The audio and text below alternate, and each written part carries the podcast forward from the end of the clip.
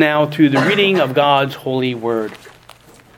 Brethren, if anyone among you wanders from the truth, and someone turns him back, let him know that he who turns a sinner from the error of his way will save a soul from death and cover a multitude of sins. Let's seek the Lord's blessing on this, his holy word. O gracious God in heaven, we rejoice and give thanks to you for uh, your word. We th- know it is our only infallible rule for faith and life to lead us and guide us, not only in what we believe, but in how we are to live. And we thank you as we have considered this book of James over the last uh, several months and the very practical instruction and challenges that it gives. And now, as we can come to this, uh, the final verses of this of this book, we pray that your Spirit would truly uh, bless your word to us, and that as your word goes forth in the power of the Spirit, we pray that it would truly find in, in each of our hearts that rich and fertile soil which will bring about a great and abundant fruit for your glory. We ask now for your blessing upon your word.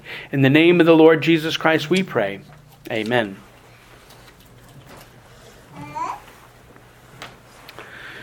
Well, as we have considered, the book of James places a great emphasis on the practical. As James has been exhorting his readers and ultimately exhorts us to, to live lives in a way live our lives in a way that's consistent with our profession of faith in Christ Jesus. And at times that uh, we've seen uh, James has come across forceful, even even harsh, but but he's done this not to beat down his audience, but he's done so to spur them on from their spiritual slumber and to challenge them to examine their thoughts, their words, and their deeds in light of Jesus' own example and teaching. James has spoken directly to them because of his great love and concern for these believers in Christ who, who've suffered many trials, they've suffered persecution, and are regularly, even daily, facing temptations that could lead them astray. And so, though James wrote this letter centuries ago, well, we see that it clearly is relevant in our own day. But as James comes to the conclusion of his letter, you may notice that it's very different from uh, the personal greetings, benediction, and blessings that we usually find, for example, at the end of the letters of the Apostle Paul. so we don't find James saying, you know, hello, say hello to so and so, or there's not even the blessing of, of peace, grace, uh, in Jesus Christ. Now, James ends his letter with just another practical charge. And yet, as we'll see, it's a very intimate and personal charge as he reminds them that they're brothers together in Christ Jesus. And concluding his letter this way, he's calling on them to maintain peace and unity within this body of believers who, though they were redeemed and, and they were renewed by the Spirit of Christ, yet they still struggle in the flesh with the remnant of the sin nature that's in them, even as we all do here.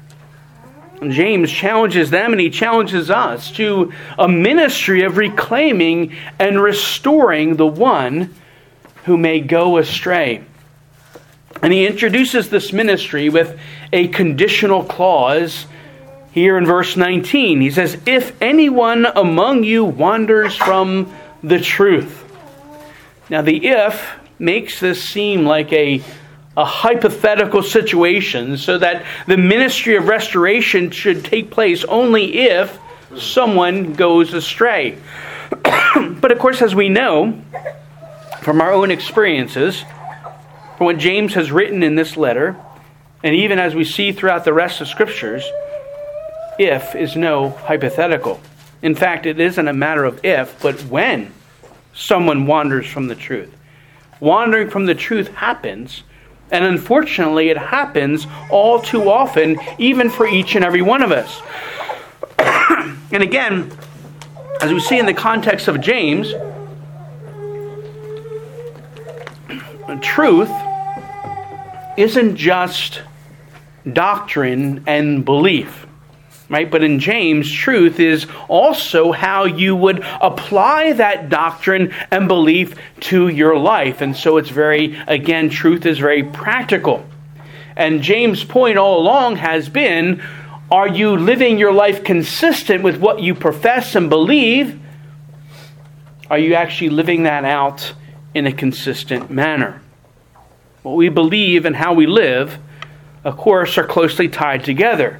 And James had previously warned against those who profess to believe in God, but in practice were basically atheistic as they live their lives without regard to God and His law. So even though they said, Oh, yes, I believe in God, and yet they went and they lived their lives as if God had nothing to say about how they are to live. Well, straying from the truth and wandering from the truth encompasses not only error in what one believes about the gospel, but also whether their thoughts, words, or deeds line up with the gospel and what we might call godly living. And so, in this way, at various times and in various ways, we all then stumble and we all wander from the truth that God desires us to profess and live. And when we wander from the truth, whether it's in doctrine or in life, it's unbelief, it's, it's heresy, it's hypocrisy, it's idolatry, it's sin. It's sin that separates us from the goodness of God and separates us from living in peace and unity with one another. Our daily struggles with sin and temptation, if we fail to resist, will lead us astray from the truth. Now, we may wonder well, how is such a thing possible? Right? Aren't we redeemed in Christ? Aren't we forgiven of our sins? Aren't we, by God's grace, now new creations in Christ Jesus? Well, indeed, if you profess faith in Christ and trust in Him alone for your salvation, well, then, yes, you're all these things and, and certainly much more. But as we mentioned before, we are not yet made perfect in holiness and righteousness. There's still a remnant of the old sin nature that remains within us. And so daily we struggle to put off the old ways of sin and to put on the new way of living in the Lord Jesus Christ. It's a spiritual battle that rages within us as we strive in God's grace to be more and more like Christ Jesus. But there are times, many times, that we fail in this battle. We fall prey to, to sin and temptation. And sometimes we do this willingly and, and deliberately. Now, we may be tired of, of fighting against temptation and, and we're just overcome with, with the desire to indulge ourselves. And so we just dive right in. We dive right into sin, reveling in the moment of pleasure and, and doing our best to, to block out any, any thought of God, any thought of His law, any thought of our, of our guilt, blocking that out from our hearts and our minds. And the fall is often quick and sudden. And then, but willing, through this power of the Spirit, we realize that we've gone astray.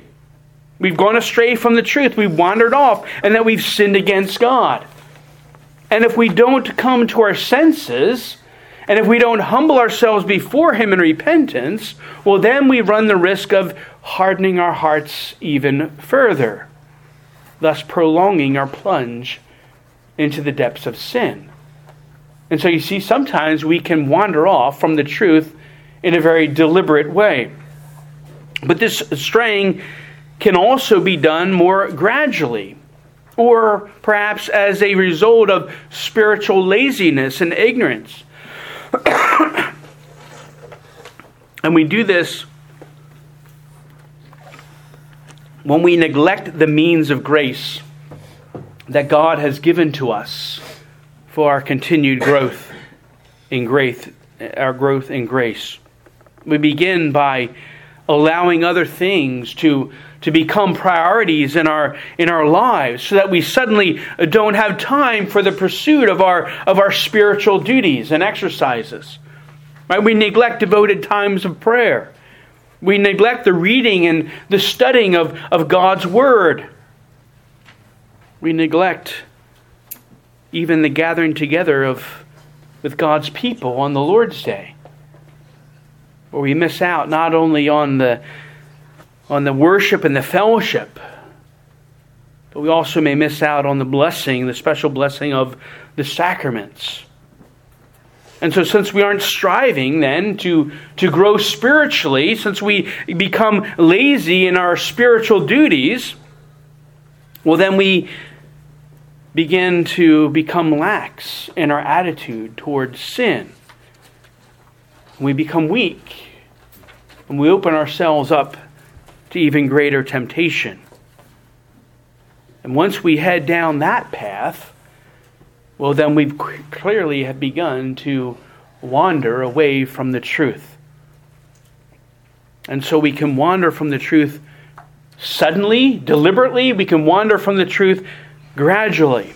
And of course, another way that we can be led astray from the truth is by false teachers who entice us with words and and thought or and, and though on the surface these words may seem sincere and we're impressed by their eloquence and their charismatic personalities but they subtly apply different meanings to familiar words and truth concepts so that a person can be pulled away from the truth without even realizing it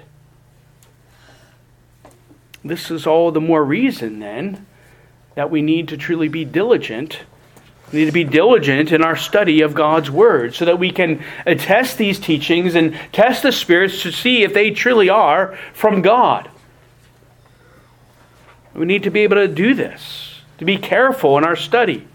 Because if we aren't, if we neglect the study of God's Word on our own, then we will not be able to discern truth from error and we will be led astray by false teachers. Well, again, this leading away from the truth can either be in doctrine or it can also be in life, or in many cases, it's often a, a combination of both.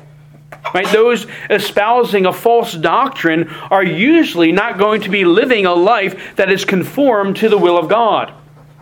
And of course, those who clearly aren't living their lives in, in obedience to God are often driven to do so by faulty beliefs and doctrine. And so straying from the truth happens. It's certainly possible.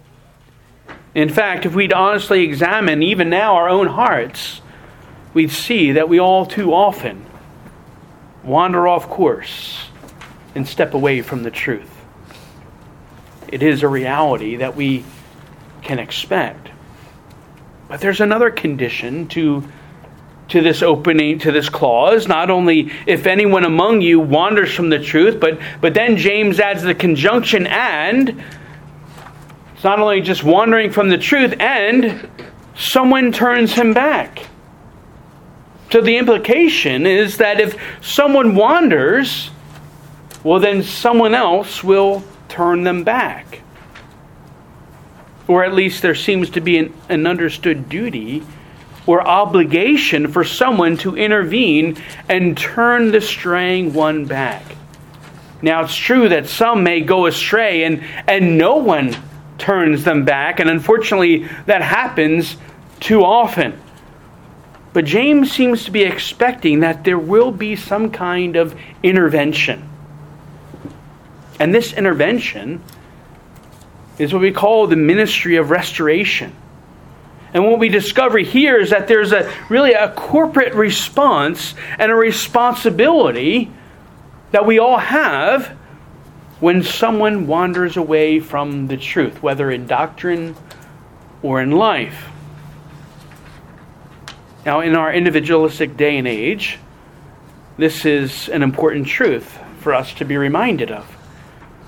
Because we've grown accustomed to think of our religion, our, our faith, and how we live and practice that faith as something strictly personal, something that we shouldn't wear on our sleeves, or something that we shouldn't talk about openly. But of course, as you read through the scriptures, and especially as you read through the book of James, as we have been, well, we find no evidence of such an individualistic view of our faith in Christ Jesus.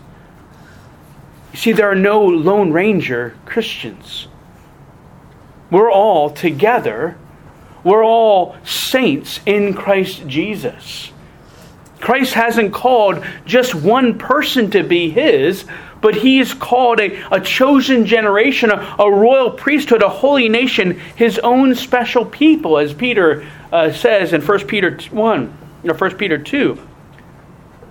And so together, those for whom Christ died, we know that we're a body. And each part is blessed with a different and necessary gift, but, but which can't really uh, function properly without all the other parts. Right? Paul talks about that in Romans 12 and, and 1 Corinthians 12. Right? You can't have a head without uh, also having the, the hands and the feet. You can't have the feet without having uh, the head and the hands. They all must work together each part doing their own, using their gifts as God has purpose. And so, as members of the body of Christ, well, we're all dependent upon Christ, but we're also interdependent upon one another. We're all interconnected because of our common faith in Christ Jesus. And Christ calls us to be one in Him, even as He is one in the Father. And James addresses this connectedness in the context here in verse 16 as he charges, confess your trespasses to one another and pray for one another. Now, as we've considered before, this doesn't mean that we have to then go and, and air our dirty laundry before everyone else to see. No, it's he's speaking about accountability. And as a, as a body of believers, we should be challenged to hold each other accountable. And this is how we actually show our love and our concern for one another. And it's really it's the ultimate way that we can love our neighbors as ourselves, to intervene in their lives and in such a way so as to guide them back to the truth if they were to wander off. Well, again, our individualistic approach to faith bristles at the thought of this. Might we say, who, who are you to, to interfere with my life and, and judge my choices? I'm just over here living my life as I want to live, and I'm not bothering you. Why are you coming here and telling me what to do? Well, James knows of no such resistance. Note how he says that if a brother wanders, and another brother, brother intervenes, it's the other brother that turns him back. And so you see here that the straying brother is not going to come back on his own. Someone needs to go after him. He's not patiently waiting there for help. He's wandered from the truth and is in sin. But as a brother or sister in Christ, you're called to actively go and intervene and to help the one who may not think they need help. Friends, is your love for one another just something that you say you do? Where's the action? If your brother or sister is straying from the truth and is headed toward danger, if you truly love them, shouldn't you intervene? Certainly, wouldn't you want someone else to do the same thing for you if you were headed toward danger? To intervene? To spare you from destruction? Well, unfortunately, because we're often too afraid of offending people, we don't intervene. And we end up turning a blind eye, and, and our brother and sister falls deeper and deeper into sin. Now, the prophet Ezekiel reminds us of, of our great responsibility about this very thing. In Ezekiel 3, the Lord through Ezekiel says again, when a righteous man turns away from his righteousness and commits iniquity, and I place on an, an obstacle before him, he will die, since you have not warned him. He shall die in his sin, and his righteous deeds which he has done shall not be remembered. See, if you see somebody and you don't warn them and they die, they're going to be destroyed. But then the Lord says, But his blood I will require at your hand. He says, then he continues, though, however, if you have warned the righteous man that the righteous should not sin, and he does not sin, so if you if you do intervene, well then he shall surely live, because he took heed to the warning, and you have delivered yourself. See, if we stand by and do nothing, then we not only endanger our brother, but we are endangering ourselves, and we will be held to account. And so we can't stand by silently if our brother or sister sins. And if we truly love them, if we truly love one another, we must warn each other. And though they'll be held accountable for their own sin, that's true, but we will still have to give an answer if we failed to warn them about wandering from the truth. And we are called to warn so that we might be able to restore them. Well, how is this ministry to be carried out? And as you can see, it's obvious that it could very easily be something that's misunderstood and, and abused.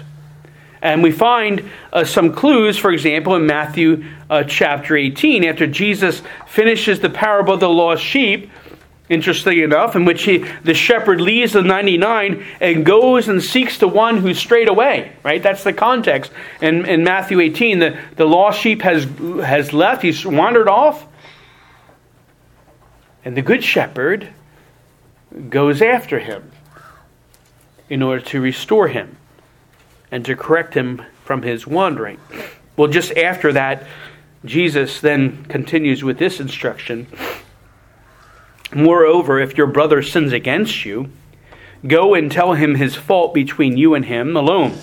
If he hears you, you have gained your brother. But if he will not hear, take with you one or two more, that by the mouth of two or three witnesses every word may be established. And if he refuses to hear them, tell it to the church.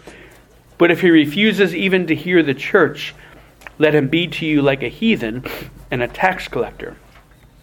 Now, we're not going to go over this in much detail, but here are three key steps in this ministry of restoration.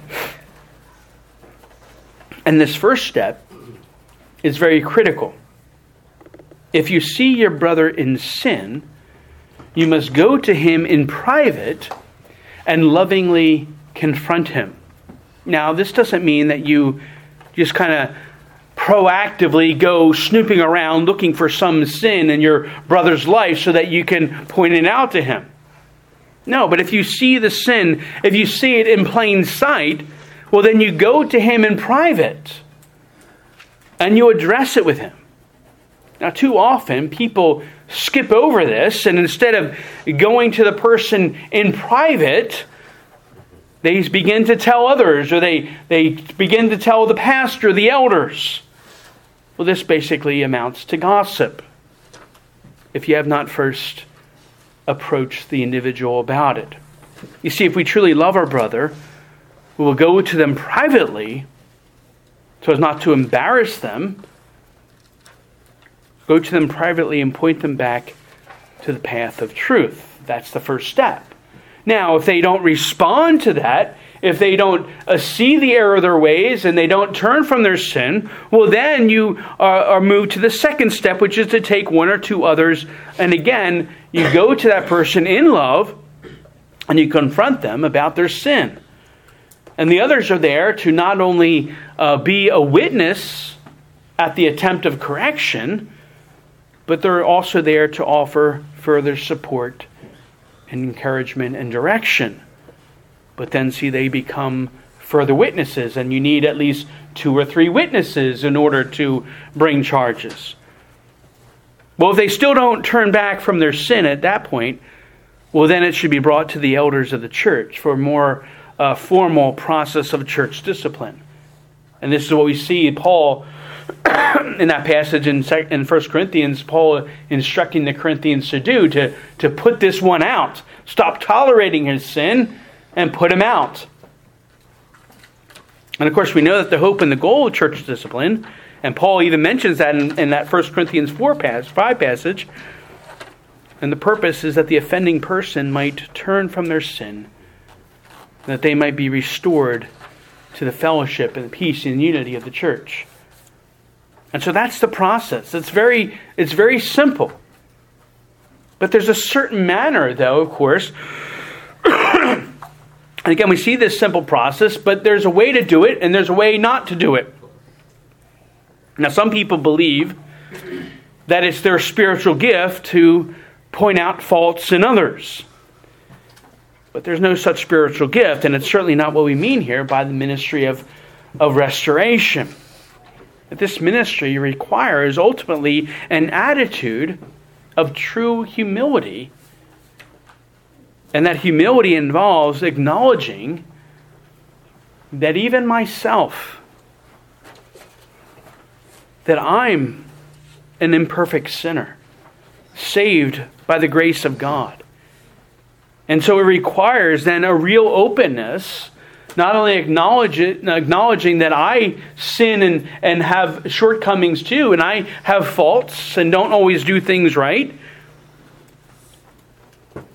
but also you need to have a real openness to the same show of love and concern. See, some people are, are good about pointing out faults in others, but when someone points out their faults, well, then they quickly get offended. No, you need to have an openness. If you're going to be going about uh, correcting a brother in love, well, you need to be open to receive the same kind of correction. And again, that's what Jesus talks about in, in Matthew 7 about judging Right? First, you got to deal with the with the huge timber in your own eye before you deal with the speck in your brother's eye. It's a it's a similar application here. You've got to be willing for someone to deal with the speck in your eye and receive that within the spirit of which it's demonstrated, and especially the spirit of love. And so, restoration must be motivated by by love for one another. And it's also to keep important to keep the goal in mind here. Again, the goal is is restoration of your brother. The goal isn't to exalt yourself above your brother in kind of in a self-righteous way. And again, people like to point out the faults of others in order to lift themselves up. And the goal isn't to exalt yourself. It isn't to punish or condemn someone for their sin, and it's certainly not to judge or question their faith. James addressed this back in chapter 4 when he warned against speaking against one another and judging one another. The goal of the ministry of restoration is to demonstrate love and to restore the one who strays, to restore them back to the fellowship of the body.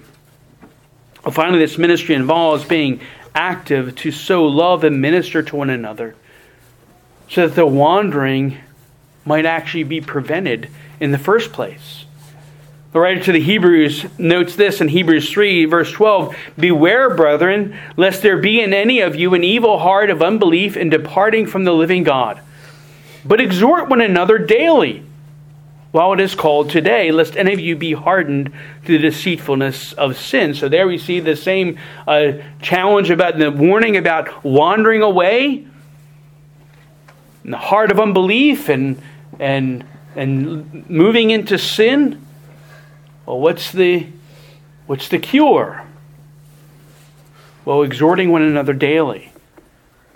Right? Each person is responsible, of course, we know, for their own sins, but by seeking to exhort or encourage one another daily, well, we can actually work to prevent each other from wandering away in the first place. Now, typically, a person isn't going to go astray if they're regularly being encouraged by others, as well as regularly giving encouragement to their brothers and sisters in Christ. Right? So it's how the, the body of Christ is to work together, encouraging one another and spurring one another on each and every day Well, if we're all actively doing that, well, then the likelihood that one of us will wander from the truth will greatly decrease. But to do this kind of encouragement, though, here's the challenging part. Well, you, you can't be off in a corner somewhere. Right? You have to you have to work at being involved in, in people's lives and allowing them to be involved in your lives and, and sharing needs and concerns and praying for one another, encouraging one another, and, and building one another up. If you're active in such a ministry beforehand, well, then when the time comes to lovingly correct someone of wandering off the path, well, it's very likely going to come across more sincerely as the person who strays is going to know that you've really been caring about them all along because you've been encouraging them all along. And so the ministry of restoration is a good and necessary ministry that each member of the church ought to be involved in. And the results of this ministry are truly a great blessing. The first result is that you'll have effectively won your brother. You would have reclaimed him and helped restore him to the fellowship of the, of, of the saints. And the peace and unity of the body will then be restored. And remember that those to whom James is writing had a lot of, of conflicts of various com- uh, kinds among themselves and the peace and unity of their fellowship was, was often threatened. But the challenge given here to pursue this ministry of restoration, that peace would return. As iron sharpens iron, brother would encourage brother as their love for one another would be greatly displayed in their desire to restore and reclaim those who've strayed away. The one who's restored would also be encouraged. They'd be encouraged by the love shown to them. They'd be encouraged by the assurance of their faith that would be gained. They would be encouraged by the great gift of forgiveness that they would receive through, through Jesus Christ. And so there's also a great encouragement, not only for the one who strays, but there's even an encouragement here for the one who's active in this ministry. And James says in verse 20, Let him know, that is, the one who turns him back, that he who turns a sinner from the error of his way will save a soul from death and cover a multitude of sins. See, James wants them to know that the one who is active in restoring will have saved the person from the judgment and even eternal death. Now, of course, the language here, salvation and forgiveness, seems rather strong. And of course, we need to, to remember and acknowledge that it isn't the restorer who actually saves the person from death and, and covers over their sins, because salvation belongs to the Lord and, and only God can forgive sins. And so the encouragement here isn't that, that we would become the person's Savior, but rather that God God, in His grace and His mercy, that God would be so willing and that He would be greatly pleased to use us as the instruments of His grace to save and minister forgiveness to those who might go astray. We would have done our duty, and our brother would have been, been saved, and it's God who would receive all the glory. And so, friends, let's be challenged then by this ministry of restoration. And it's greatly needed in the church as the church is, is full of sinners like you and me.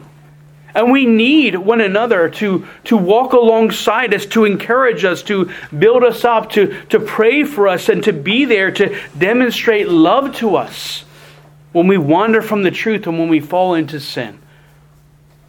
Leading and guiding us back and helping to restore us our place in the body of Christ, where we all enjoy the great blessings and benefits of God's gracious salvation and the forgiveness of sins in Jesus Christ. Truly beloved, love one another and restore one another, and do it all to the glory of God alone. Let's pray. O gracious God in heaven, we rejoice and give thanks to you for this for this word, for this challenge and encouragement, and certainly is something that is much needed in, in the church today, even in our own congregation here, that we would, would truly so love one another, that we would be mindful to encourage one another daily. And that when we would see one straying away from the truth, whether it's in, in faith and doctrine or whether it's in life, that we might intervene and point them back to the way in which they should walk. And that we would do this with true and evident love for them. And that it would be received well. And that you would even prepare our hearts to receive it well when a brother or sister who loves us comes to us and challenges us regarding our sin and calls us back to the truth. And we rejoice and give thanks, O Lord, that we have such an example in what the Lord Jesus Christ accomplished for us.